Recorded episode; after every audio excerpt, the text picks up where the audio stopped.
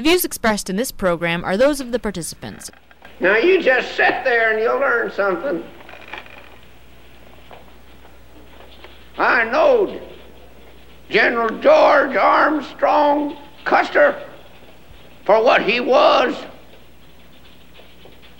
And I also knowed the Indians for what they was.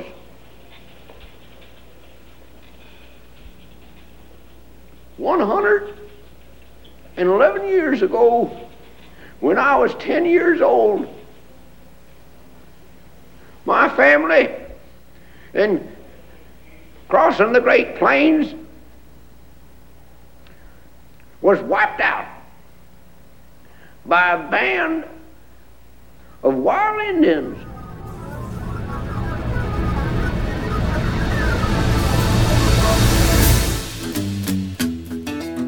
Welcome, everyone. It is Thursday, April 15th, 2021. I'm Bob Metz.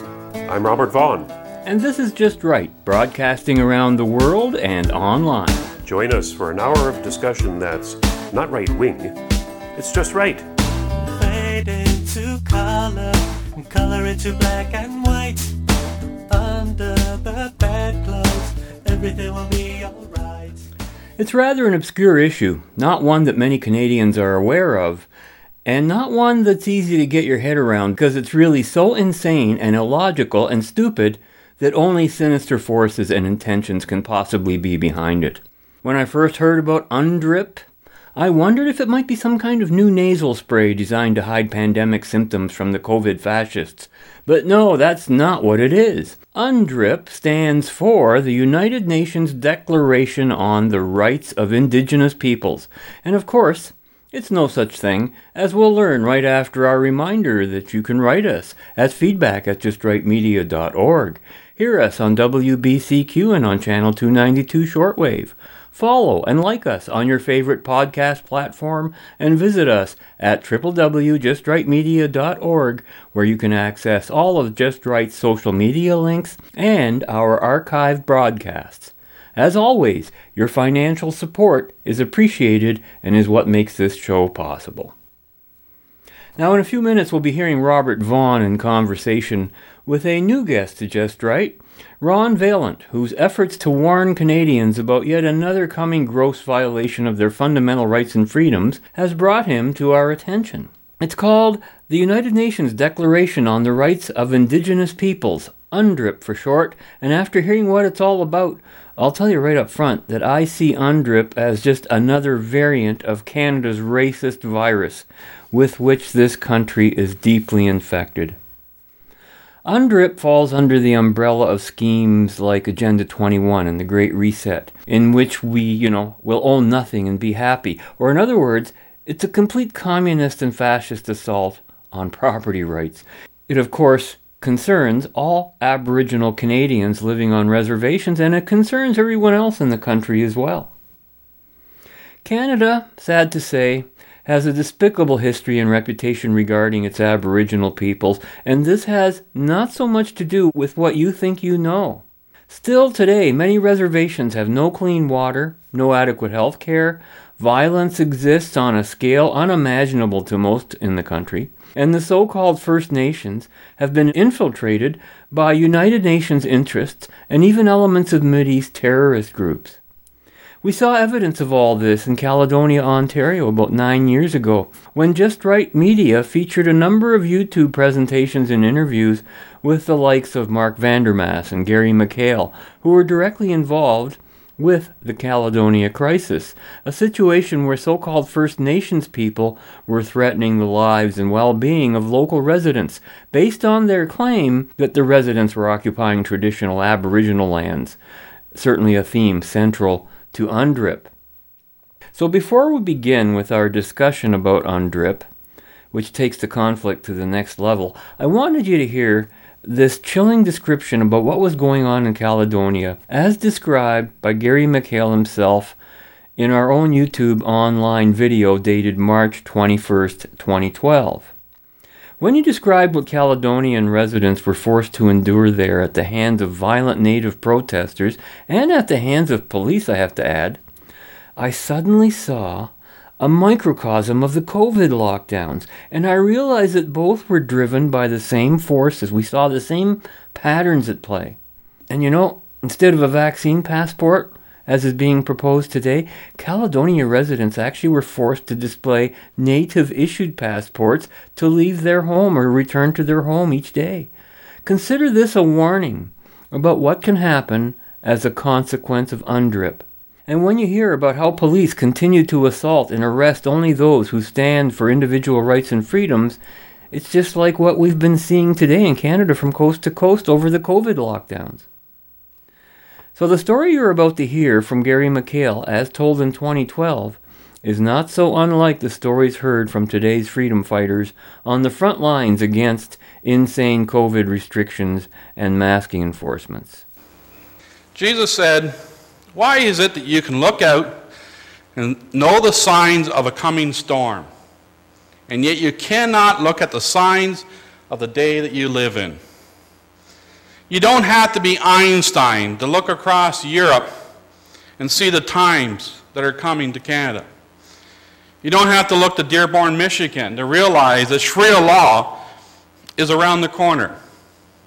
You don't even have to be aware of the fact that McGuinty himself in 2004 entertained the possibility of bringing Sharia law to Ontario.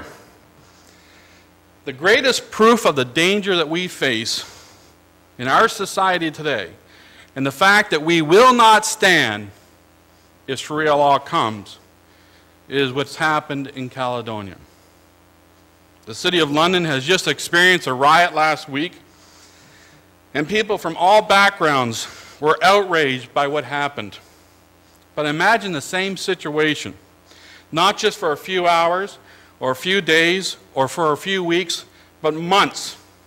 Imagine the rioters being allowed to kidnap police officers and residents, destroy the power station, burn down bridges, dig up the highway for six weeks, and stop vehicles and search the cars and search you personally and your children while police stood and walked week after week after week. Imagine if you were forced to show native issue passport to leave your home and to return to your home. Imagine if you complained, if you believed you have rights, and that the police should take action, and that these attitudes that you, as a citizen of Canada, should have freedoms suddenly get turned on you, and that you are the one inciting the violence simply because you believe you have rights.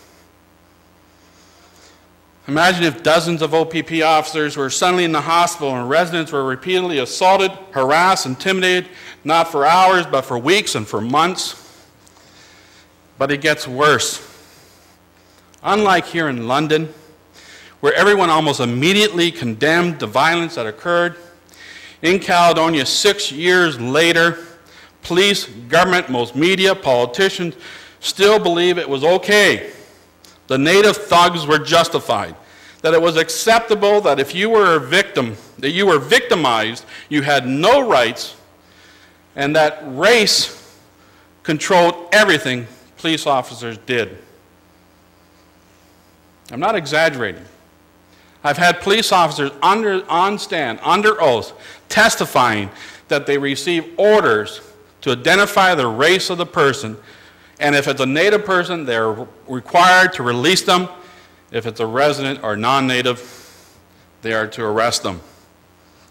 There's little difference between what's happened in Caledonia and I would say one of the things that is so shameful is that not one church leader in six years has spoken out or taken a stand against the injustice. It's a truly a black eye upon the church in, in Caledonia who continue to refuse to demand of the government an end to racist policies in Caledonia.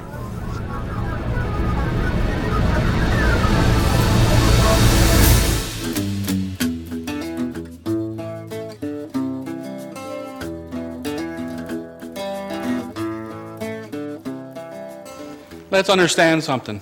The vast majority of Native people in this country want to live in peace. They want to find real solutions to real problems. Most live in fear. Whatever level of violence I want to tell you what happens in Caledonia does not compare to what happens on many reserves. Never get published, never get reported. Before I continue and talk about how we should take a stand, I want you to realize there is a price. If you speak up, you will be persecuted.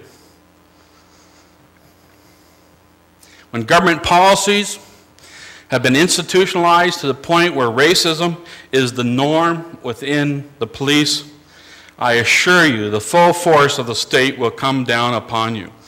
I had OPP Commissioner Julian Fantino on the stand under oath for two and a half days. He had to answer my questions. He told me, or told the court, that the OPP installed a new accounting system because they wanted to track how much it cost to police Gary McHale. I didn't know I was such a serious villain that the OPP needed to track the costing of police services to me. Was I, was I a mobster? I've been arrested six times, prosecuted three times, not one case met at the trial. The OPP have sued me for $7.1 million for public statements where I said they were disobeying their oath of office. I have received death threats. I've been beaten in the presence of OPP officers and taken to, to the hospital. I have been cursed and assaulted several times, labeled a racist, white supremacist by the natives, by the media, and by the OPP. Julian Fantino, as the commissioner of the OPP, started a campaign to fame me on TV, radio, and newspaper. He ordered his officers to target me for arrest, ordered them to overlook legal nuances, told his officers to disregard the views of government lawyers, to disregard the courts, and told them to exploit every possible way to get Gary McHale. That's in his emails. when I was attacked and put into jail, it was Commissioner Fantino, as the highest ranking police officer in this province, who wrote a letter to the court supporting the native person who beat me up. He also emailed his own officers because on that same day, that native person assaulted at least 10 officers. He was charged for those, that assault. Commissioner Fantino sent out an email ordering his officers not to charge him with assaulting police officers. The current commissioner has, been, has faced criminal charges for obstructing justice when he was part of a series of emails where he told police officers to disregard the evidence and arrest Gary McHale anyways. Commissioner Fantino faced criminal charges when he threatened elected officials he, he told them he would punish them four different ways if they ever said anything positive about Gary McHale in public. I took that to court. Superior Court Judge Crane ordered Fantino to face criminal charges for influencing municipal officials. I'm joined today by Ron Vaillant to express his concern, and it should be your concern as well, over what he describes, and I, and I have to concur, is perhaps the most important story in Canada not being told, not being covered by the media. And that is the story of the United Nations Declaration on the Rights of Indigenous Peoples. And I'll stress that word peoples, not people, not individuals. This is about peoples, groups. And UNDRIP, as it's called, was adopted by the UN General Assembly back in 2007 after being bounced back and forth for about 20 years. Uh, Canada endorsed it fully back in 2016. That's with the Liberal government, of course. And in December of this past year, 2020, there was a bill introduced, Bill C 15, which I would encourage our viewers and listeners to look up because this is going to affect everybody in this country, not the least of which would be the descendants of Aboriginals, the Indigenous people, the First Nations, however you want to call them because a number of them actually disagree with what's going on with Bill C 15. Ron Vaillant I think it's important that people know who you are in that you ran for the People's Party of Canada, and it seems that people who are running for the PPC and people who support the PPC are basically the only ones out there doing anything of any value to our freedom. And first of all, thank you for running for the People's Party. It's a party that this channel has endorsed back in the election of 2019. And I wonder if you couldn't then frame for us UNDRIP, or as it's sort of nicknamed in Canada, CANDRIP, and uh, why it's so important. Well, thanks for having me. First of all, appreciate your work during the election, and that was very good. Um, yeah, you're right. I mean, the people who ran for the PPC, they're really the uh, awake Canadians who see the dangers. And myself, for me to run was like nothing that I would ever want to do. But I felt uh, compelled to do it because I saw that Canada, at that election, that was a tipping point for Canada. And the reason why it's a tipping point, it all has to do with UN Agenda 2030 that no one really seems to know about. And uh, it was Stephen Harper and the Conservatives who signed on to it uh, September 27, 2015. Trudeau is just simply implementing it. So people wanted to go out for the Conservatives at that time to get rid of Trudeau, but they don't realize that they're two sides of the same coin they're both basically controlled parties in the sense, you know, like there's hidden hands, it seems like behind the scenes that guides them towards the, the UN agendas.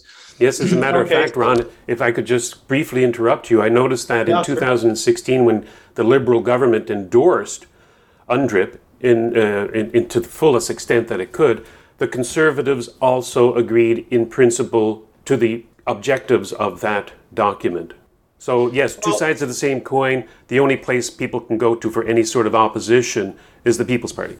That's right. I did see some of the conservative MPs vote against the bill of his 262 back then that was introduced in 2018 by Romeo Saganash. He was a two time NDP Aboriginal lawyer. It is a PPC that is really the ones uh, that are uh, opposing this. And Maxime Bernier, actually, he was with the Conservative Party when they voted in UN Agenda 2030. And in one of his shows, my question was proposed to him why is it that they voted for it? And he explained it. And he says, really, the way these, these things go is that you have uh, Stephen Harper, and it was a foreign minister at the time. They're going over that file, like everyone has their work to do with files. They look at it and then they bring it towards the, the caucus or the group, and uh, they say, "Well, this is really great stuff." You know, if you read UN Agenda 2030, lollipops and rainbows, it sounds like, but if you go deep into it, it's a communist manifesto actually.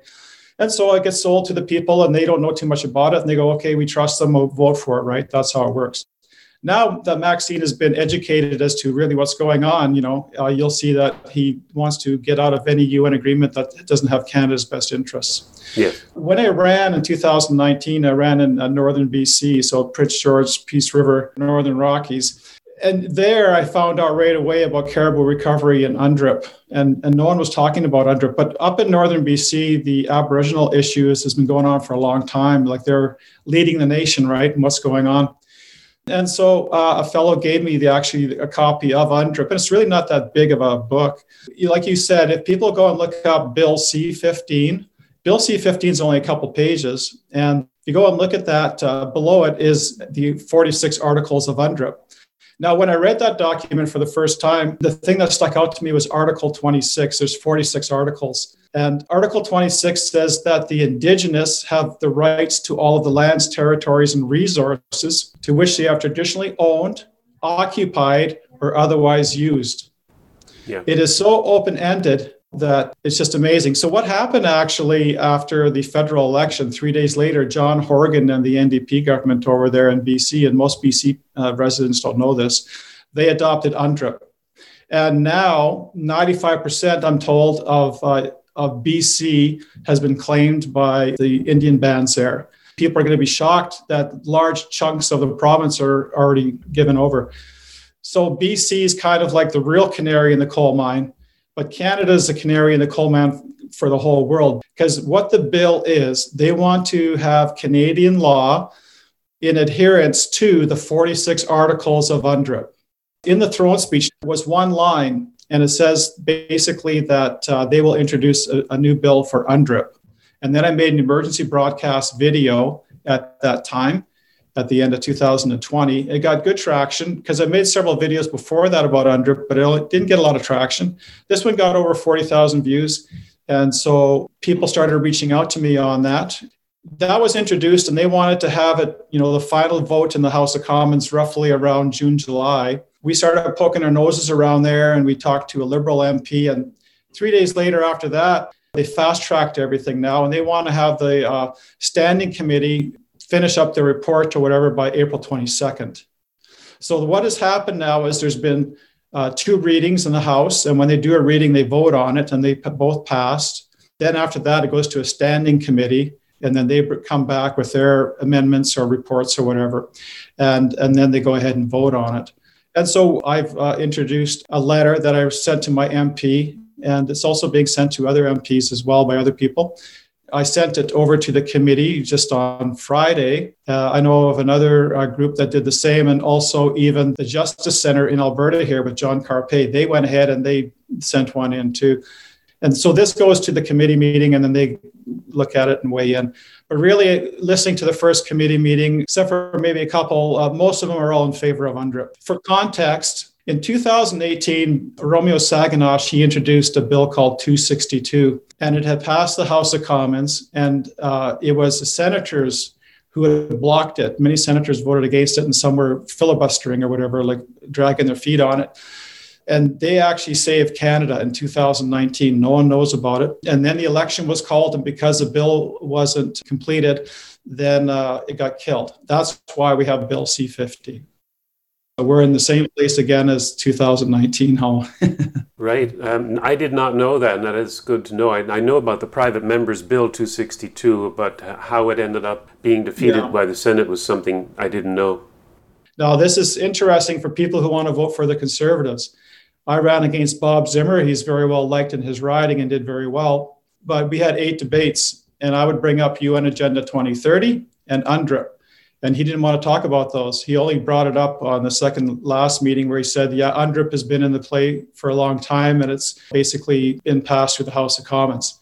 He didn't warn anyone about any of the articles. You know, it's left up to us uh, with the PPC or just individual citizens to raise our warning. I just wanted to express to people the importance of all of this because we've been talking about the details. You've already brought yeah. up Article 26, yeah. and Article 26 plus the other articles in that document, when and if implemented in this country, could have such a drastic effect on people's private property. For example, right now you see people in government, speakers at universities, speakers in concert halls, preambling their speech with things like, I want to recognize the fact that we are on an indigenous land.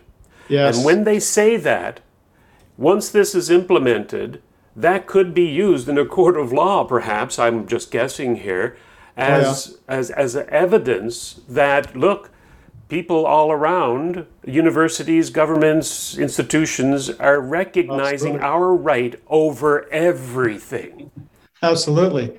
Like when Bonnie Henry in BC, in one of her meetings, you know, she's the head uh, medical officer there, bringing down all the draconian measures. Before her meeting, they say that we acknowledge that we are on the unceded territory, and they list the different bands. And um, I talked to a wealthy business owner in northern BC, and he said that's been going on in northern BC for four years. That's the first I ever heard of it. Yeah, and then and said, when well, people when people cede their property to the indigenous groups, and of course, again to reiterate, all of the indigenous groups are infighting as to who actually has control and can sign these documents, these treaties, but when they do that, people don't realize that from now on, there can be no development, no anything done with property, with you know, the land that they claim to own, without first consulting them. Right. Meaning, of course, you probably have to pay them royalties. Yeah, exactly. Yeah, that's exactly it. And uh, he was saying that we hate it, you know, like it's all being thrust upon them. It's all the way down to any school meetings or anything, you know. And I says, well, why don't you guys just organize? It's not a big city here or town. And why don't you just agree that when they go ahead and start their meeting like that, everyone just gets up and walks out. And he says, if we did that, it would be noted who uh, walked out and we would lose our contracts. That's how much power these Indian bands have up there. And really, the bands are small, like they're 200 people. There's only maybe 10 people running a band. They got tremendous power, like you wouldn't believe, right? And it's just going to get worse. Now, the whole thing here that people need to realize is in Bill C 15, they identify indigenous people according to the charter, the 1982 charter that Trudeau brought in. It's 35.2. And in there they say Aboriginal, it's using another word, Aboriginal is defined as being Indian, Inuit, and Metis people, which actually excludes many peoples in Canada. For one, that was one of the problems in that pre committee that was brought up by someone who uh, wanted to have it broadened. But the whole point is that Canadian law is going to be based on the 46 articles of UNDRIP. Okay, that's the basis. Now, UNDRIP itself, you go through the document, there is no definition of what Indigenous is. And I went and I started researching. Well, the UN must have a, their official definition, but they don't have one. They don't have a legal official uh, definition of what Indigenous is. And UNDRIP is their declaration of, of the rights of these Indigenous people. It's not like a legal binding thing at all. Imagine we're going to base our Canadian law on UNDRIP, and there's no definition of who Indigenous is. Right This now, is I, actually, absolutely off the rails. I looked up the, the definition. The dictionary definition is all you can go Right, by, I guess, for Yeah. indigenous peoples online. And when you do that, you'll find out that virtually every single nation uh, on the planet has what they might call indigenous people. Now, I wonder if communist China is going to adhere to the UNDRIP principles when it comes to the um, Tibetan peoples or to the Uyghurs Right. Yeah. you know, who, who are which are indigenous to you know to Yeah. that area, or Right, yeah. we're, we're not just talking about Australian Aborigines or Canadian Indians or North American Indians or Inuit. We're talking about uh, Yeah. so many different, like the, the native native people of uh, what used to be called Formosa, Taiwan today, Yeah. right? You know, are these communist countries like China, Russia going to give back territory or consult with these these these self-appointed groups when it comes to things? No. White people, European diaspora, are technically indigenous to most of North America. Uh, I I figured that I would explain this because most people either don't like or don't know anything about history. Now, here's something to consider. When we look at the tribes that came across the Bering Land Bridge, um, oh, and and uh, ostensibly island hopping uh, from South uh, uh, Pacific islands, uh, from parts of Southern Asia into South America, but we're going to focus on North America here, of course. I'm from the United States. Um, there's a difference between the U.S. or Mexico and like Argentina or something. If you look at the Americas prior to colonial expansion in the 15th and 16th centuries particularly, a very large proportion of all of the land in the United States was either completely vacant or was only migrated through sporadically. If you look at the concept of indigenous in a general sense, by the time of European exploration into North America, there had been such heavily heavy cultural and linguistic and, and spiritual divergence among the different tribal groups. They were distinct uh, cultural entities. They were somewhat genetically distinct from one another by that time due to divergence. Um, you'd seen the rise and fall of what you could call essentially empires.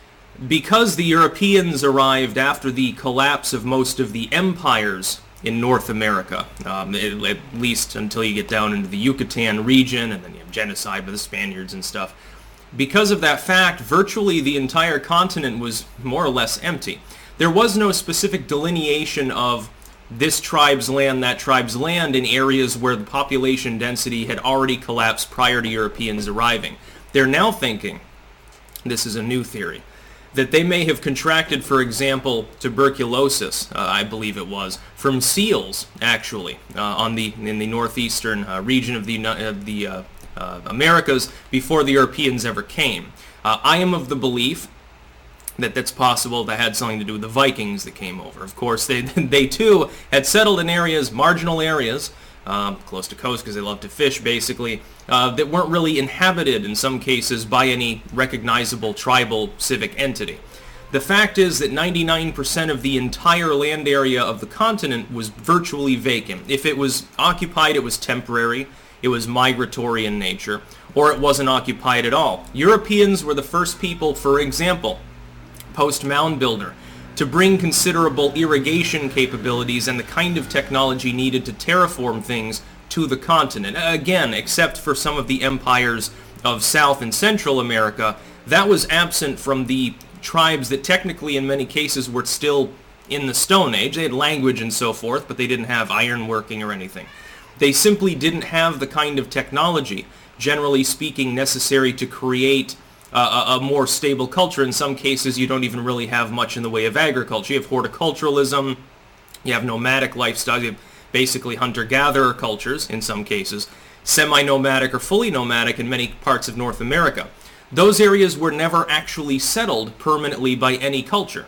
Those cultures also were never a homogenous indigenous entity. The, the idea of indigenousness in the sense of so-called Native Americans makes no sense because those tribes for thousands of years prior had butchered one another.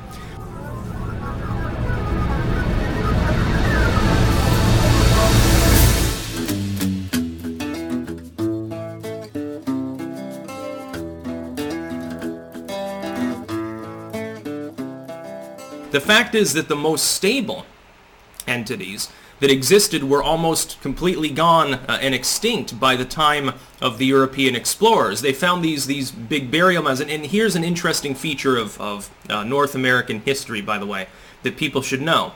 When the Europeans first started finding things like Serpent Mound and so forth, uh, left behind by, by uh, which uh, Mississippian culture I believe was, uh, these mound builders that created megaliths out of dirt and wood and so forth. They had pyramids, uh, some of them very large, and they did this, keep in mind, uh, over the course of vast periods of time with nothing more than probably buckets and, and wooden shovels. So more power to them. You have to have a considerable amount of social organization to create any megalithic structure when the Europeans came, they found that the the the tribes that they encountered didn't really create these things, and in some cases there were spiritual tales about giants or gods or whatever creating, you know, all of these megaliths, which didn't happen. It was humans. Uh, it wasn't aliens. No, humans are capable of it. But yeah, uh, the European explorers that came to the North American continent in the 15th and 16th centuries, technically in many cases, some or all of the land that they were actually exploring and settling and, and forming villages and towns and so forth, not just migrating around on, technically it had been empty before. In some cases for centuries, it was essentially unclaimed land. If you look at the technology that was available to the so-called native tribes in North America, most of them, they wouldn't be able to live certainly for, for long periods of time in much of the land that they actually frequented. In some cases, because again, the total population of these tribes tended to be relatively sparse uh, and, and migratory, there was no, no need to settle it. And in fact, a lot of it boils down to the fact that there was so much more land than was actually needed to supply the kind of tribes that existed with their way of life. And again, a lot of these tribes didn't really have a civic organization to claim land in the first place. They just happened to reside in a place. Now, technically, they'd be indigenous there. But saying, for example, the Abenaki are indigenous to northern New England, southern Quebec, parts of northern New York, and so forth. Okay, that's that's misleading, because the the total number of people that was there didn't really fully inhabit the land. Much of it was simply migrated through, but they didn't really live there. I submit that the Europeans that came to North America are technically the only indigenous people to about 90% of the entire land mass of the continent. You're listening to Just Right, broadcasting around the world and online. In my estimation, and I'd like your opinion on this, Ron, this is, of course, the United Nations once again beating the West over the head with a hammer in, a, in an attempt to destroy the West by taking away the West's property and giving it to people, or peoples, as they would like to be described, right. the vast majority of which are tribalistic collectivist in nature and more aligned with the with the philosophy of United Nations than say you or I might be. Oh, for sure. That's the whole thing, right? I mean, you look at the United Nations itself. I mean, there's 150 nations there, like China and other dictatorships and everything else. They do not like our Western lifestyle and our freedoms and the way we run things, right? And so here we're going to have our Canadian laws based on a group that doesn't have our best interests at heart. And you nailed it. Basically, what this is, it's an attack upon our Western society because we are the ones that can stop UN Agenda 2030 with our freedoms that we have. UN Agenda 2030, the United Nations wants to have direct control over every single aspect of our lives. The World Economic Forum is working with them too, and they're saying you'll own nothing and be happy. And that's really where we're headed. So, this UNDRIP issue is about taking the land that you have underneath your property, underneath your cities, and everything else to another entity. Even as it is now, the Crown owns everything, but it's all going to be handed over to another group. At least now we have somewhat of a stable situation. But with no identification of who Indigenous is, uh, it's a real problem, right? So, depending on how a lawyer would define this, it seems to me that uh, you could have indigenous people coming from Africa or from, I don't know, Papua New Guinea or wherever into Canada, and uh, they might be able to claim indigenous status over here. I think that's where it's going. Because yeah. there's a reason why they want to flood Canada, right? With uh, liberals, they uh, helped create and also signed on to the Global Compact on migration not immigration, migration. So anyone can come into Canada now and we have to take care of them basically. And yeah. that's you know you've seen it uh, in in news, right? Uh, Rebel Media's covered it. We're we're paying for their hotels and everything else like that. All this has to do with redistribution of wealth and UN Agenda 2030, because Article 10 in uh, Agenda 2030, they want to have the rich nations poor, the poor nations richer, rich people poor, and the poor people richer, all on the level playing field. Communism right in your face, right? And, it is blatant, and I think that there's one other thing that we have to uh, acknowledge here is that even though we're developing our own CANDRIP C15, in it they are very expressly saying that they wish to implement all the articles of UNDRIP as accepted by the United Nations. So anything in here, totally acceptable to the Canadian government when you look at it, unless we can influence the MPs, it's going to go through the House of Commons. It'll be up to the senators to block it again. What I'm hoping for is that we can educate the MPs to educate them to know that they have to vote against this thing because this is going to absolutely decimate their lives as well and their families and their friends and everything. Once this gets adopted, who's going to want to invest in Canada? What corporation, you know, maybe the ones that are in line with, you know, the UN takeover of everything but other corporations are going to flee. It, we're going to be absolutely decimated financially. Now, what people have to realize that this is a multi-pronged attack upon our nation. When you go and look at uh, UN Agenda 2030 and even this UNDRIP thing, it's it's the ultimate double speak, I guess you'd call it. You know, like you think it's one thing, but then it ends up being something else, like a big Frankenstein, because they have their terminology. What's going to happen is there's a Black's uh, Law dictionary, and I, I don't have the actual definition of indigenous here, but basically it's of the land. And just think of the wording here. Indigenous peoples have the right to redress by means that can include restitution when this is not possible, just and fair equitable compensation for the lands, territories, and resources to which they have traditionally owned or otherwise occupied or used, which have been confiscated, taken, occupied, used, or damaged without their free, prior, and informed consent. Can you imagine? You know what I mean? Like, how far is this going to go? Article 30, look at this one. It says that military activities shall not take place in the lands or territories of Indigenous peoples unless justified by a relevant public interest or otherwise freely agreed with or requested by the Indigenous peoples concerned. So here you go now BC's 95% claim, from what I understand. You can't have military there unless they, they agree to it. It's, it's so, pretty much a huge land grab. Oh, it is. The, the whole issue is to be able to get us off the land. And, and now there's a thing by Agenda 2030 all over the world, they want to have 30% of land basically kind of in parks and off human occupation. And that has to do with caribou recovery, actually. Uh, no one knows about caribou recovery hardly unless you're in the, you know, these trades that are working up north. But what it was in BC is that for maybe a thousand or two thousand caribou, they want to make off limits a million to three million acres of land. But what happened was in April of 2019, in the small towns, northern towns of BC, they were being told about this caribou recovery thing.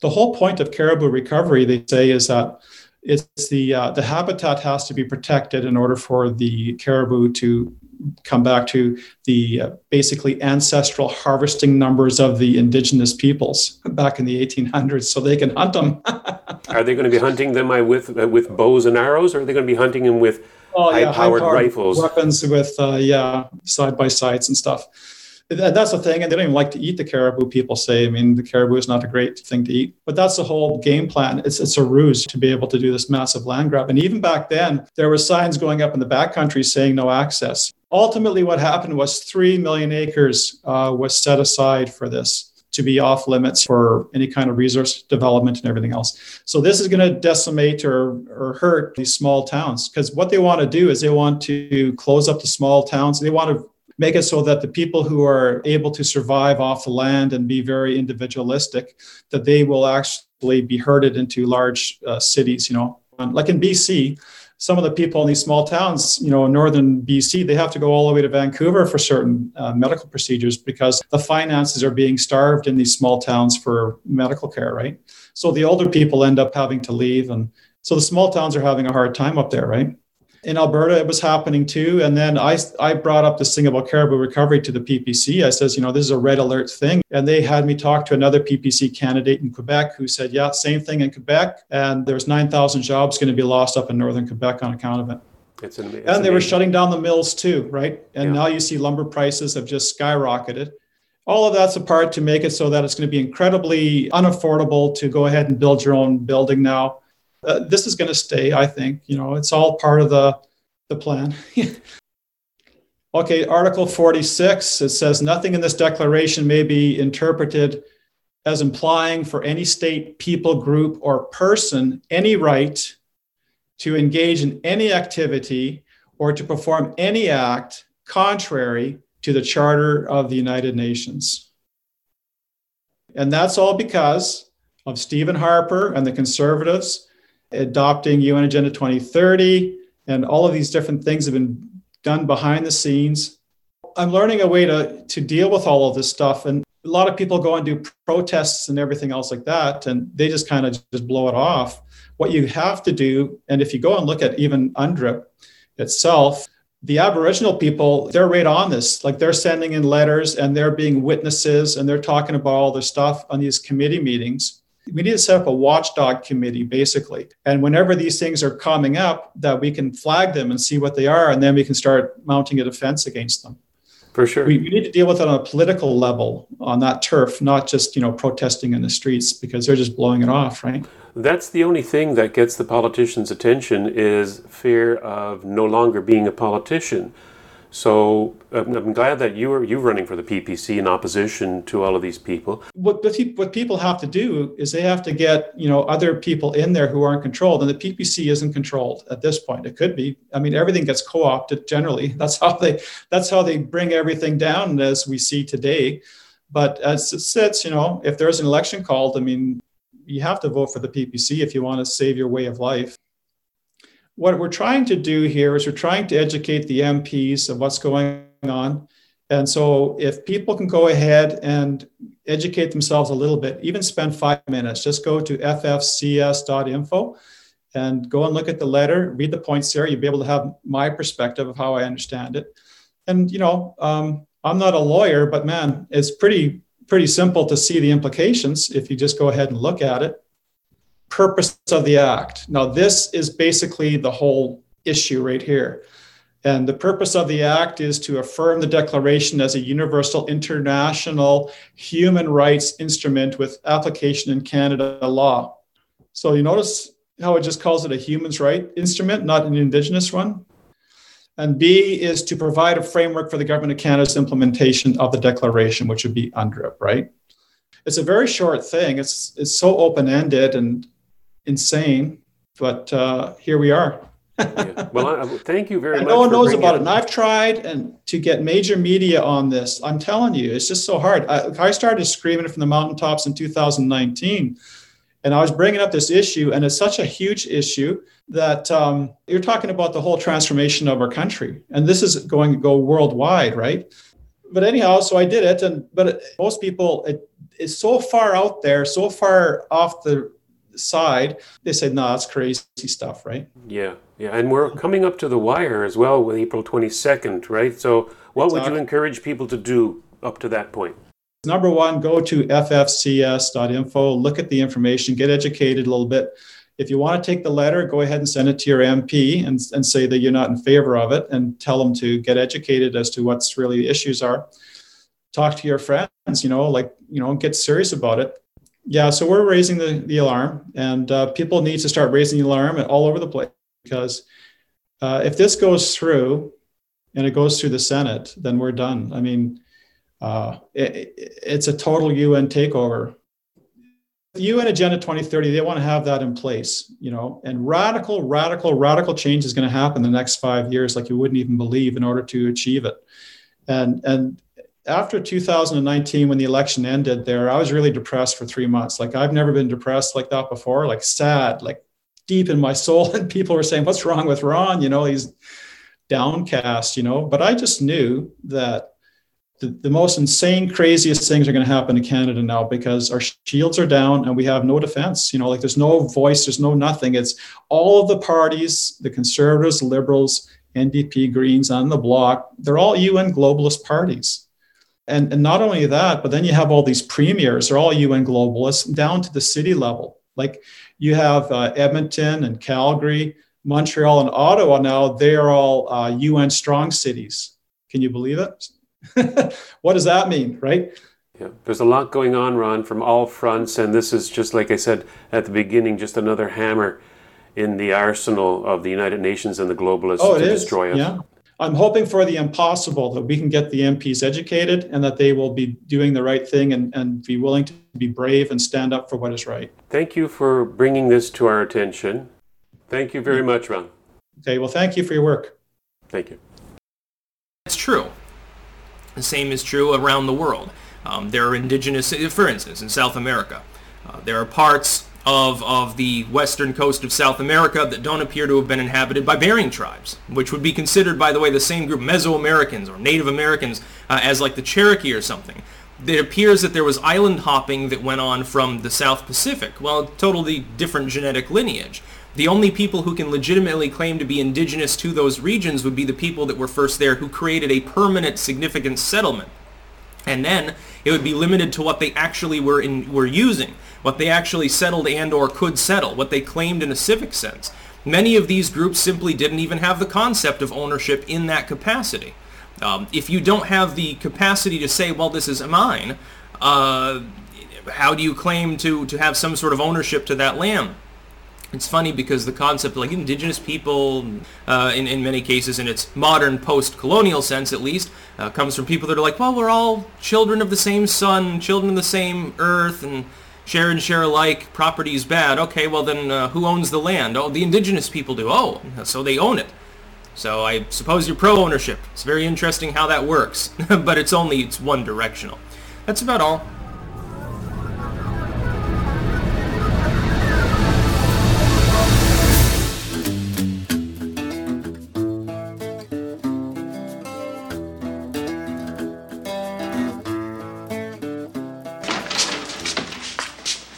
Captain, we just booked this guy. He's drunk. Disorderly conduct. I think that is uh, total exaggeration, don't you? Let's bring him up here for. This isn't a drunk tank. He's a government official. Name's Heist. Name's not Heist. Name's Heist. not Heiss. Mr. Uh, Heiss? That's better. Is it true you're with the uh, federal government? I'm with the federal government. Did you know that? What is your connection with the government? I happen to be the chief of the Bureau of Federal Regional Development and Planning for underdeveloped suburban areas, mines, parks, and Indians. That was my payoff in the last election. How do you like that? They say he delivered 49 states? Well, donkey dust. Six of those states were mine. As soon as the election was over, he called me into his office, you know. And he said, uh, Ed, uh, that was a bang up job you did in the last election. And uh, to show my appreciation, I'm going to make you the chief of the Bureau of Federal Regional Development and Planning for underdeveloped suburban areas, mines, parks, and Indians. The minute I heard Ron Valent mention how the government wants to make these native lands into parks, etc., I couldn't help but be reminded of that scene we just heard from the Barney Miller show. And I think that short scene said more about the corruption within governments and bureaucracies who concern themselves with so called minority groups, whatever they are, than all of the mainstream media and commentaries combined could possibly say. So, what can be said about the whole indigenous issue? Personally, I have absolutely nothing new to add to what I've been saying about native peoples and reservations for decades now. End the reservation system and privatize all the land on the reservations and allow those who legitimately have claim to the land to actually own it. In fact, I confronted this very issue back on February 26, 1995, almost three decades ago, when I personally addressed the then Reform Party of Canada's Aboriginal Affairs Task Force as an invited representative of the provincial Freedom Party of Ontario. And talk about defining the issue. My presentation was called Drawing the Line Property Rights and the Aboriginal Question. And this is what I said at that time, and I still say it today. And I quote The moment we use the terms Aboriginal, Indian, or Native, and now I guess we can add Indigenous to the list, in the context of discussing special government policy with respect to people identified as such, we are already practicing racism. Fundamentally, we must all learn to recognize that in a truly free society where every individual is equal before and under the law, there are no such things as Aboriginal rights, just as there are no such things as French rights, English rights, black rights, white rights, women's rights, men's rights, labor rights, business rights, or a never ending host of self proclaimed collective rights whose causes our various federal and provincial governments have championed from time to time. There are only individual rights, which in a free society accrue to all individuals, regardless of race, sex, color, creed, interests, or affiliations. Legitimate rights do not accrue as a consequence of one's racial or cultural background or history. Nor should any form of government be based on such grounds. If we believe that for a minute, then we are racists of the lowest order. Fundamentally, then, the proper principle on which to base any land claim settlements, rights, and government is the principle of individual rights, under which all individuals are guaranteed their fundamental rights to freedom of speech, freedom of assembly, freedom of association, and the necessary private property rights to enable the exercise of such freedoms. Unfortunately, we are far from the idealization of this principle, and we cannot move forward until certain important issues are resolved, not the least of which are outstanding Aboriginal land claims with the federal government. It is my understanding that as of 1992, and remember this is back in 92, there were still 310 outstanding specific land claims covering 53% of the surface of Canada, including downtown Vancouver, which is part of one claim. Sound familiar? Many Aboriginal leaders fear the privatization of reserve land. As Aboriginal writer Roger Obonsawin put it in the May 4, 1993 Globe and Mail article, quote, the privatization of reserve land strikes at the very root of the Aboriginal understanding of our relationship to the land and of the agreements in the Royal Proclamation and subsequent treaties. Other proposed laws involving governance, taxation, and exploitation of our natural resources will also be contentious since they will let Ottawa absolve itself of its fiduciary responsibility to our people. This argument, I believe, is a disservice to Aboriginal peoples. It begins on a racist premise that by virtue of their race, all Aboriginals share the same understanding of their relationship to the land, and continues with a plea for the continuous subsidization of Aboriginal groups by the rest of Canadian society. In an age where our governments at every level are on the verge of bankruptcy, the continued subsidization of Aboriginal groups is both irresponsible and destructive. Instead of privatization, Obonsawin advocates an honest and open social contract with Canada. This might sound viable to some on the surface, but it would be much less concrete a solution than privatization. Instead of ownership, which would empower all with the ability for self determination, he advocates yet another agreement, quote unquote, in effect a contract with a government whose laws he neither trusts nor respects. Yet, privatization is exactly what would solve all of the legitimate concerns of Aboriginal peoples and of Canadians everywhere. For example, in a full page newspaper ad published by the Assembly of First Nations, it is asserted that Canada's 1876 Indian Act, quote, discriminates against Indians, end quote, and in its example cited, I couldn't agree more. And I quote from that ad. The Indian Act denies us the opportunity to make our own decisions, develop our lands and economic potential, educate our children, and plan our future. It's no surprise that this near total government intervention into every aspect of life has undermined confidence, initiative, and self respect. The many regulations and guidelines have slowed down desperately needed improvements in housing, health, education, and employment in First Nations communities. End quote. Wow. Now, where have we heard that before? From every Canadian of every conceivable background from coast to coast, we are all overgoverned and overregulated. And it's for that reason that I can well understand and identify with Aboriginal apprehensions regarding privatization. I mean, after all, Canadians from coast to coast cannot count on their governments to protect their property rights, since such rights are not guaranteed in Canada's Constitution.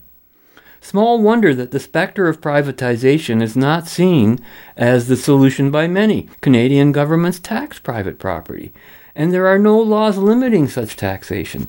Canadian governments control property use well beyond the reasonable limits which should exist to protect neighboring properties and people who might be affected by certain actions. Instead of fighting against each other and trying to negotiate agreements and contracts and settlements through a very politically unstable and fiscally bankrupt government, all Canadians should be working together to get their governments to entrench and make as their prime function the protection of property rights, real property rights. Many Aboriginal groups have stated that they view themselves as caretakers of the land rather than as owners. But in a free, non socialist society, ownership is the very thing that would give them the right to be caretakers of their lands. Governments change with each election. Past agreements can be made null and void with the stroke of a legislative pen, but this is not so in a country with entrenched property rights. Aboriginals deserve better than apartheid. They deserve the full rights, responsibilities, and privileges of Canadians as citizens, not by meeting a racial test. End quote. And that's what I told the task force back in February 1995. you can really tell they took my advice, right? that was 27 years ago. And our governments have continued in the wrong direction, leftward towards more collectivism ever since. Instead of offering citizens the full accord of personhood within a framework of nationhood, our governments are leaving all their citizens completely vulnerable to globalism and fascism. The sovereignty of nations is globally under attack. Ironically, by a group called the United Nations. What I want to know is what will the United Nations unite when there aren't any? Nations, that is. There's something to ponder, at least until you join us again next week when we will continue our journey in the right direction. And until then, be right, stay right, do right, act right, think right, and be right back here. We'll see you then. Fade into color, color into black and white the bedclothes, everything will be alright.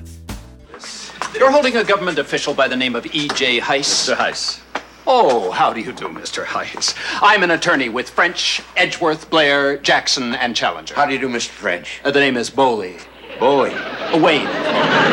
Now, Captain, I have a writ here for the immediate release of Mr. E.J. Heiss. And may I say, Captain Miller, that I am amazed that this kind of treatment could have been accorded a member of the United States State Department. Mr. Heiss isn't with the State Department. I beg your pardon. I'm a, I, I'm a bureau chief.